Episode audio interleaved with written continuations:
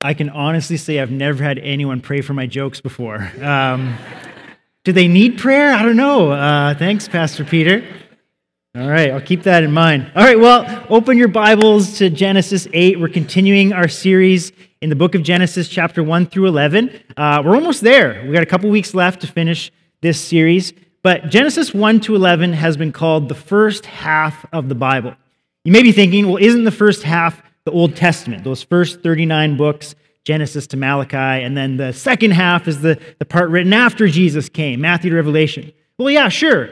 But the reason why it's been called the first half of the Bible is Genesis 12 through Revelation 22 can't be understood without an understanding of Genesis 1 to 11. All the major themes of Scripture get launched in these first 11 chapters of the Bible. And one of the illustrations that I've been using for that is like a, a, a, tune or a score in a movie. What, what a good movie producer will do with the score of the movie is they will connect themes of the movie to tunes in the score. So when you hear that part of the score come back, it reminds you of earlier in the movie when this happened or the evil character showed up. So you don't need to know, like, like if you hear this tune, everyone knows this one.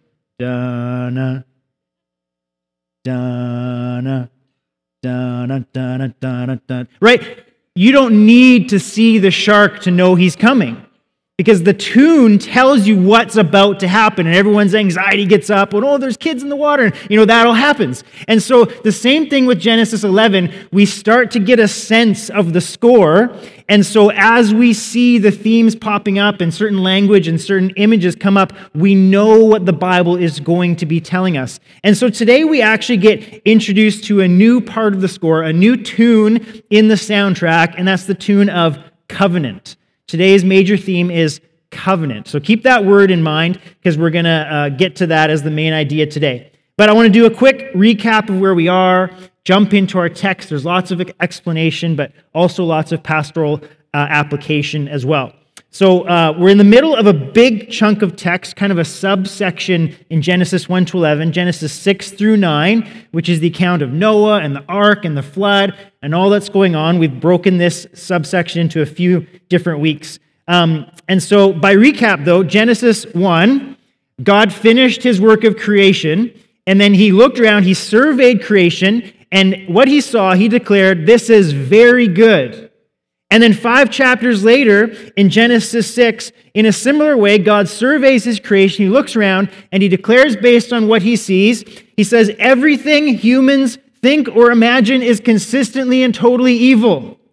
A lot happened in five chapters. Everything has been ruined. All that was very good has become consistently and totally evil. And so we're told God was grieved over what he saw. Humanity was on a path to destruction. They had ruined creation. They had ruined themselves, and it was only going to get worse. So, God, in one sense, accelerated that ruin by bringing the flood to destroy and wipe out creation as it was. And we talked about last week how really how that was accomplished was all he did was remove his spirit from creation. The spirit that had separated the waters of creation was removed, and now those waters crashed back together. Everything with breath, we're told, died. That's God's breath. God's spirit was taken away from living things, and they died. The spirit that hovered over creation to bring order in the chaos was removed, and so the chaos came back. Yet God spared one family, the family of Noah, along with his, uh, uh his kids, his wife, pairs of animals. Noah built a boat, which was really a, a, little Garden of Eden where animals and humans and, and food and provision were all in, in one place together in peace, and God saved them from the chaotic waters. So, last week we left off where Noah and his family were still in the boat, but things were starting to calm down, and we pick it up in chapter 8, verse 1. Listen to how chapter 8 starts. But God remembered Noah and all the wild animals and livestock with him in the boat he sent a wind to blow across the earth, and the floodwaters began to recede. The underground waters stopped flowing, and the torrential rains from the sky were stopped. So the floodwaters gradually receded from the earth. After 150 days, exactly five months from the time the flood began, the boat came to rest on the mountains of Ararat. Two and a half months later, as the waters continued to go down, other mountain peaks became visible. God remembered Noah and sent a wind. This is another one of the tunes in the score of the Bible. Wind and spirit and breath are all the same word in Hebrew. And we are introduced in the second verse of the Bible that the Spirit of God was hovering over the waters of pre creation. The chaotic darkness and disorder of pre creation, the Spirit of God was there. And so the Spirit of God was participating in the ordering and in the separating of those waters. And so now here we've got this this uh, reboot of the world back to a state of pre creation. And what does God do first? He sends a wind, He sends His Spirit. He begins to breathe, and the waters begin to recede in the presence of His Spirit. New creation is beginning. And I think this is important for us to understand in our own lives. A lot of people experience a certain level of collapse in their personal world. In fact, most people have it happen multiple times throughout the course of their life. Your life was on a good trajectory. You look around, you observe everything in your world, and you say, This is very good. And then something happens. A dream gets crushed. You lose a loved one. You lose your job. You get a bad diagnosis. Somebody hurts you. And it felt like what was very good has now become evil or broken or utterly lost. But the pattern we see in Scripture is that all is required for new creation to come out of chaos and death is for God's Spirit to begin to move in your life. For God begin to, to begin to breathe, to pour out His Spirit again, to bring back a life into order and beauty and goodness again. God doesn't need good ingredients in order to turn something into a good product. All that's required for a situation to turn into something new is for God to breathe, for God to speak. When that happens, life begins. I don't want to oversimplify anything or minimize what anyone's going through. What I'm trying to say is for the Christian, there is always hope. There is always the potential for new life and something good to be brought out of something that's bad. In all things, God is working for the good of those who love him. That doesn't mean everything always turns out fine, but God is using all things to create something good in you and through you. And it's, we see this pattern starting even in the beginning here.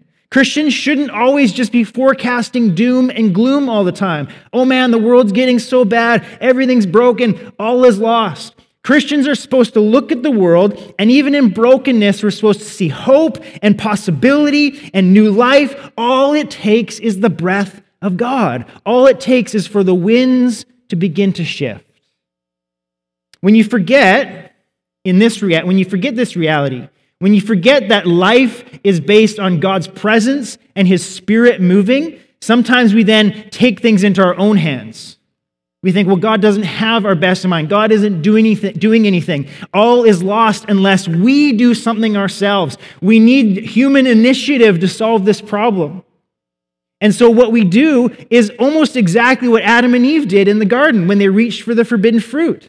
They say, God doesn't have our best interests in mind. There's something that we need to do here. There's something we need to grasp and take control of. So we'll take control of that. And what we've done is we've lacked trust in God's provision, taken matters into our own hands with a lack of wisdom, and we often make things worse.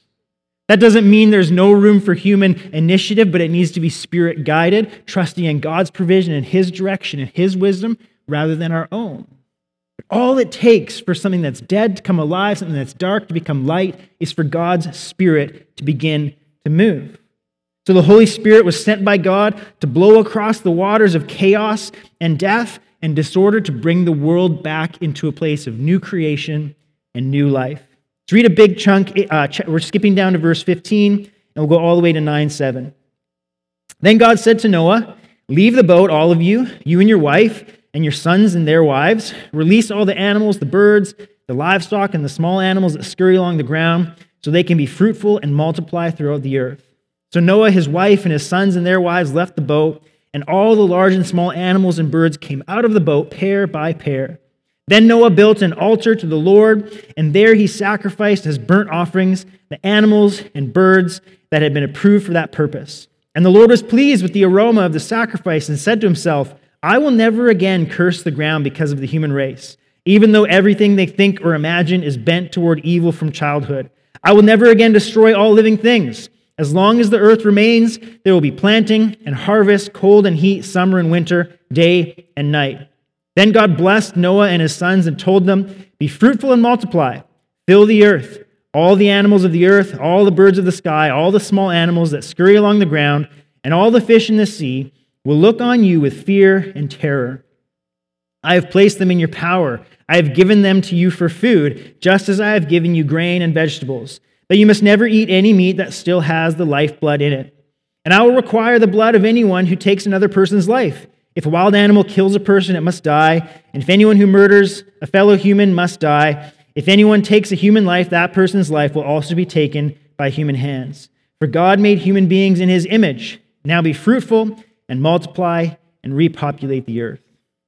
Lots going on here, but the, the main idea I want you to see is that as you read this passage, what we see is a, a, a, a repeat and a reordering of creation that we saw in Genesis 1. The same things are happening. The Spirit of God is hovering over the waters. God spoke and things begin to happen. Animals of various kinds are released on the earth. Vegetation and food is given. The world is put into a rhythm of planting and harvest, hot, cold, summer, winter, day and night. God releases humans into the world and blesses them, says, Be fruitful and multiply. He affirms that they're made in the image of God. That's all that talk about. If someone kills a human, there's penalties and all that kind of stuff. They're made in the image of God, they have value. And then he gives the humans dominion over creation and responsibility to care for the creative order. So again, we're reading about new creation. God, by his Spirit, has rebooted the world. Noah and his family are the new Eden family. Noah is the new Adam, and they're starting again in the presence of God to bring about a new creative order. But notice something uh, in verse 21, which I want to read again. Listen closely. God said to himself, I will never again curse the ground because of the human race. Even though everything they think or imagine is bent toward evil from childhood, I will never again destroy all living things. So we know that God cursed the ground because of Adam's sin. It was one of the penalties uh, uh, of the sin as, as they moved out of the garden originally. He did that as he recognized you know, humans um, are, are living lives, they're, they're walking away from him, they're bent toward evil. But here he says, I'm not gonna, I'm not gonna curse the ground again, and I'm not gonna wipe out all human life again, even though I know that their hearts are bent toward evil. Even though I know that even this Noah guy, he and his family are going to screw this up again, I'm not going to act the same way that I did when I sent the flood into the world. God admits that wiping out humanity is not a long term solution. God doesn't say, now that we're starting with this Noah guy, everything's going to be fine. He actually says, I know it's going to get messed up again. So I'm going to make a promise that I will actually um, hold back from my temptation to wipe out these humans again when they start annoying me. He will pause his judgment. God is going to work with us even when we are bent toward evil. This is good news. You know why? Because when you and I mess up, when we totally blow it, when we make a promise to Him and then do something completely different, when we completely mess up a situation, God's first reaction is not, I'm going to destroy you. God's first reaction is, we're going to work on this together. We're going to find a way to make this partnership work to continue to fulfill God's purposes in the world. See, God's original design was that He would partner with human beings. He would work with us to bring order and to bring stewardship to, the, to creation. That was his original design, and he has not given up on that. He wants to partner with us. So even when we mess up, even when our hearts are hard, even when they're bent toward evil, God has promised, I am going to work with them. We're going to figure out a way to make this happen. And so a lot of us still live under that fear that every time we mess up, God wants to squash you or do something nasty to you or, or just punish you. But especially when you're in Christ Jesus, uh, Romans chapter 8 says there's no condemnation for those who are in Christ Jesus. God's first reaction to you is not to want to punish you, but to work with you to bring about a good result into the situation, even if it's been messed up. You know, we've seen that in our own lives. I've seen that in my life. I, I hope you've seen that in your life. When I mess up, God still works with me. God still walks with me. God, God gives wisdom and grace to get through and walk to the other side. We've seen this, his faithfulness working in our church through brokenness and sin. There were people who thought APA was dead and gone. But what happened? God just started to breathe again. He poured out his spirit on us. And what we've seen is new life. God doesn't give up even when we mess up. He keeps working with us. And isn't that good news? Isn't that good news? There's always hope because God is committed to our good. Holy Spirit was rebuking me during worship because I was like, ah, it's going to be like the long weekend crowd. You know, everyone's going to be wishing they were outside at the beach. And you guys are pumped this morning. I love it. It's fantastic. If you look forward from Noah's day, you see uh, the history of his partnership with people. You see him do it over and over again. He finds ways to use flawed and imperfect and even downright terrible people to bring about his good purposes in the world. In the meantime, though, he transforms he redeems the very people that he has chosen with his life giving spirit to become more and more like the image bearers he first designed us to be. He used Moses the stutterer. He used David the murderer and adulterer. He used Rahab the prostitute. He used Cyrus the pagan king and even spoke through a donkey. And if you've read the King James Version, you know what I'm talking about.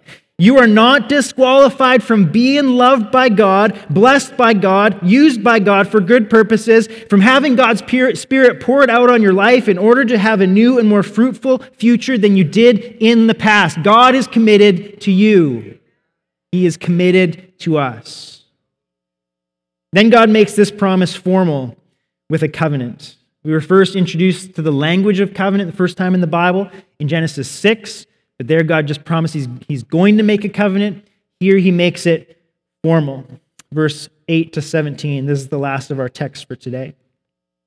God told Noah and his sons, I hereby confirm my covenant with you and your descendants, and with all the animals that were on the boat with you the birds, the livestock, and all the wild animals, every living creature on earth. Yes, I'm confirming my covenant with you. Never again will floodwaters kill all living creatures. Never again will a flood destroy the earth.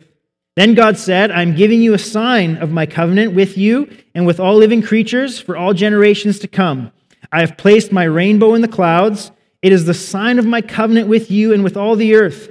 When I send clouds over the earth, the rainbow will appear in the clouds. And I will remember my covenant with you and with all living creatures. Never again will the floodwaters destroy all life. When I see the rainbow in the clouds, I will remember the eternal covenant between God and every living creature on earth. Then God said to Noah, Yes, this rainbow is the sign of the covenant I am confirming with all the creatures on earth. God makes this covenant with Noah. He says, I will never again, uh, pardon me, never again will floodwaters kill all living creatures. Never again will a flood destroy the earth. So, what's a covenant? This is a big word in the Bible. It's not necessarily a word that we use in modern language, but it is a major theme, and like I said, a tune that carries through the whole score of Scripture. In fact, when we read the Bible, we're reading uh, really the tale of two covenants. The word testament, we think of Old Testament and New Testament. Testament is a synonym for covenant. We're talking about two covenants, two major covenants God has made with people. We don't typically use the word covenant in modern language uh, unless you played Halo as a kid, but it's a different covenant. But the covenant, one definition is this it's a chosen relationship in which two parties make binding promises to each other. A chosen relationship where two parties make binding promises to each other. Those, those parties would make promises, but they would also call curses upon themselves if they broke the promise. The first covenant you probably made in your life, you might not have known it, but it probably sounded something like, Cross my heart, hope that I stick a needle in my eye. That's kind of a formal covenant that you made as a kid. Basically, I'm making a promise, and if I break the promise, the curse is you get to stab me in the eye. Kind of weird. But one of the traditions actually in the Old Testament, and you see this, um, I think it's in Genesis 15 with Abraham, is um, people would take animals and they'd cut them in half, and they'd put one half of the animal in one line and the other half of the animal in the other line. And They'd make this aisle to walk down and then you'd make your promise and you'd walk between the cut up animals.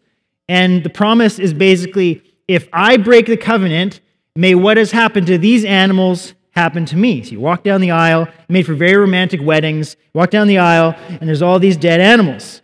Um, I'm, I'm sure they didn't use them in weddings. But that's the symbolism. If I break the covenant, this is the curse that is going to be on me. Covenants are different than legal contracts because covenants are more relational. They're about partnership and commitment, not just goods and services. A will is a legal contract, a marriage is a covenant. When you get married, you're not just making a legal commitment to someone, you're forming a covenant, a relational bond where there's more at stake than just possessions. Your Costco membership is a contract, your national citizenship is a covenant, your mortgage on your home is a contract, but the commitment you have to the family who lives in the home with you is a covenant. A pastor's employment agreement is a contract, but my commitment to be a minister of the gospel of Jesus Christ is a covenant. The Bible has lots of covenants, uh, sometimes just between individuals, sometimes between big groups, but the Old Testament has four major covenants that we read about. We, we're talking about the Noahic covenant. Uh, we also have the covenant with Abraham, which is called the Abrahamic covenant. He promised to give Abraham a son that would turn into a great nation. The second one is the Mosaic covenant, where um, this is the covenant with Israel, where God promised to give them the promised land and all kinds of blessing and success if they obeyed his law. And then he made the covenant with King David, or the Davidic covenant, that David would have a son who would be a ruler over the throne of Israel forever. So here in the Noahic covenant, it's interesting because God doesn't give Noah any responsibilities. God has no, or Noah has no responsibilities, and so there are no curses on Noah if he somehow does something to break the covenant. He can't break the covenant. God is the only one who has responsibilities and the only one who could be cursed if the covenant is broken. It makes it a covenant of pure grace. It's God making a promise with no strings attached for Noah. So Noah gets all the blessings and God has all the responsibilities. You know, in my covenant with my wife, I have responsibilities to uphold to keep the covenant intact. And there are things that I can do, sins that I can commit, that break that covenant. But Noah had no responsibilities in this covenant. In fact, God was basically saying, I know you're going to be evil. I know you're going to mess up, but I promise not to act like I did when I flooded the earth. Even now, I think God is probably tempted don't you think? Don't you think God is tempted to just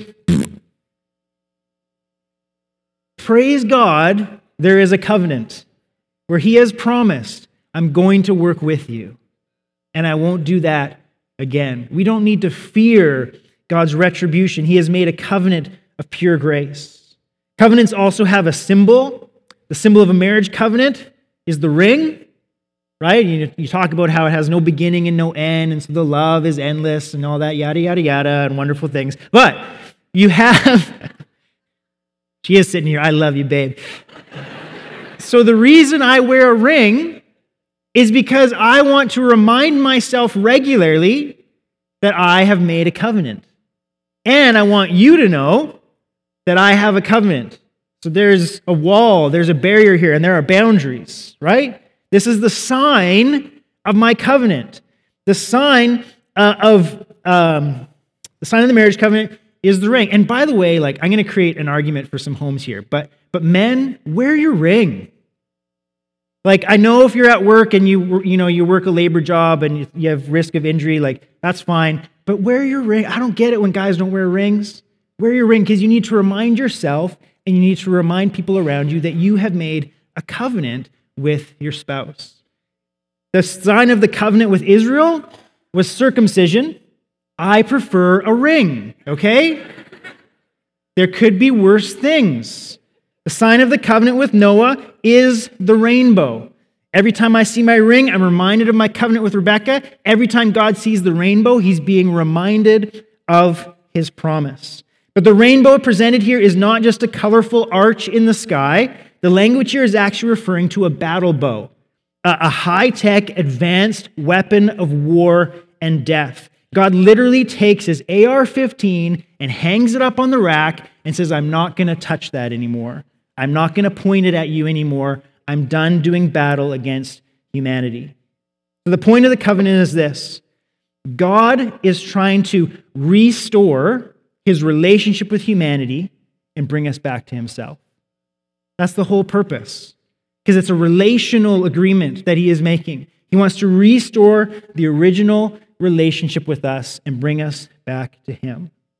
And of course, all of this is a prelude and a foreshadowing to the new and final covenant between God and humanity, the covenant of grace through Jesus Christ. In Noah, God says, I know humans are going to screw, screw up, so I promise not to wipe them out. With Abraham, he promised a nation that through him, uh, that, that nation often wasn't a blessing, it was actually a curse. With David, David's sons eventually became evil kings, not wonderful kings over Israel. With Israel, they consistently rebelled and broke the covenant over and over again. In all these cases, God did not have a faithful covenant partner who would hold up their end of the bargain. And so God says, I'll do it myself. God takes on flesh and comes as the last Adam, the ideal image bearer of God, to inaugurate a new creation. Jesus arrives and becomes the blessing of all nations that God promised through Abraham. Jesus comes and becomes the king after God's own heart to rule forever with justice. And Jesus comes with the fulfillment of every promise made to Israel. He's the temple, he's the priest, he's the sacrifice, all in one. But along with fulfilling all God's covenant promises, Jesus also came to bear all our curses on the cross. See, Jesus walked through that aisle, and we didn't have to. Jesus walked through it, and he said, Not only will I fulfill my end of the covenant, but I will fulfill your end of the covenant that you failed to live up, and I'll take on the curse. So Jesus was slaughtered when we should have been. Jesus was cursed when we should have been. Jesus hung on that cross when that should have been our place because he is a God of covenant. This is the new covenant, a covenant of pure grace. God takes on all the responsibility and we get all the blessing. All that's required is that we opt in. Through faith, we opt into this covenant and we say, Yes, we agree that Jesus is Lord. Yes, we agree that God raised him from the dead, and we will be saved. It's a covenant of pure grace. And Jesus sits down with his friends in a meal that we celebrated earlier, and he reveals to us the symbol of the new covenant. 1 Corinthians 11 25, this cup is the new covenant between God and his people, an agreement confirmed with my blood. Jesus was the faithful partner that we couldn't be, and now all the blessings of covenant with God are ours, even though we didn't deserve it. So when God hung up his battle bow, we should have seen the hint because it was pointed at him. And he took the arrow that should have been ours. Jesus was pierced for our transgressions and his blood was poured out as a sign of the covenant.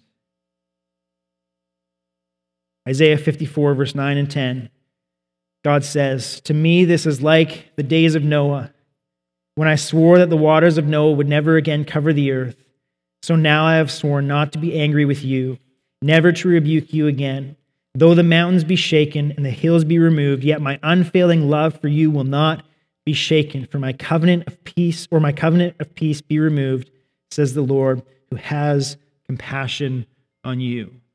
We who are bent toward evil and rebellion, God has compassion on us and promises to send us a Savior, to pour out His grace on us through Jesus, so that we could be restored and renewed in His new creation. Isn't that good news?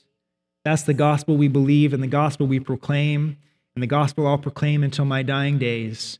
God has poured out his grace, a covenant of pure grace on us. We just need to opt in. Would you stand with me? We're going to pray.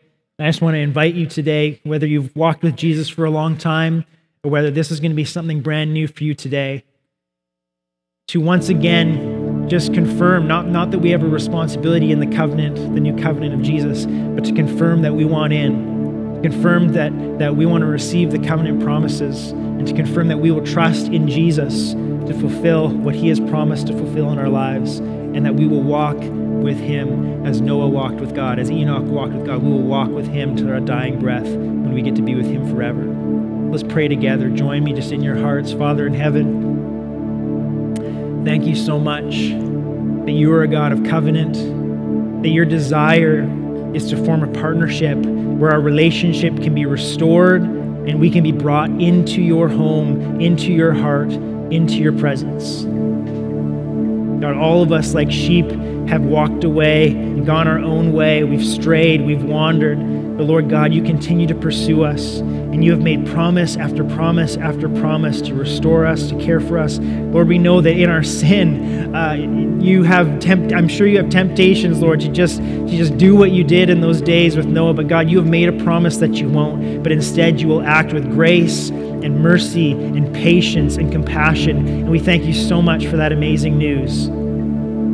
And Lord Jesus, we recognize that by the spilling of your blood, you formed a new covenant with us, a covenant of pure grace, where we receive all the blessings and you take our curses and you take all the responsibility. So, Jesus, we just ask that you would apply all of that to us. If there's anyone here who, for the first time, needs to, to make that step, to walk into that covenant and say, Yes, I want a part of it, I pray in Jesus' name that by faith they would take that step today and that each one of us, from this day forward, would walk closely with you, trusting in you and what you have for us. We pray all this in the mighty name of Jesus. Amen. I wanted to finish today with a celebratory song. We started the service with this song, and there's a part of the song that talks about the old being made new that what was old is now new and what was dead is now alive. I'm coming out of the grave of death, of sin, and an old way of living, and I'm walking with Jesus under a new covenant, under a new way of living. And so, just as a way to celebrate before you go and continue enjoying your long weekend, let's just lift our praises and lift our hands and lift our voices and celebrate what God has done for us in Christ Jesus.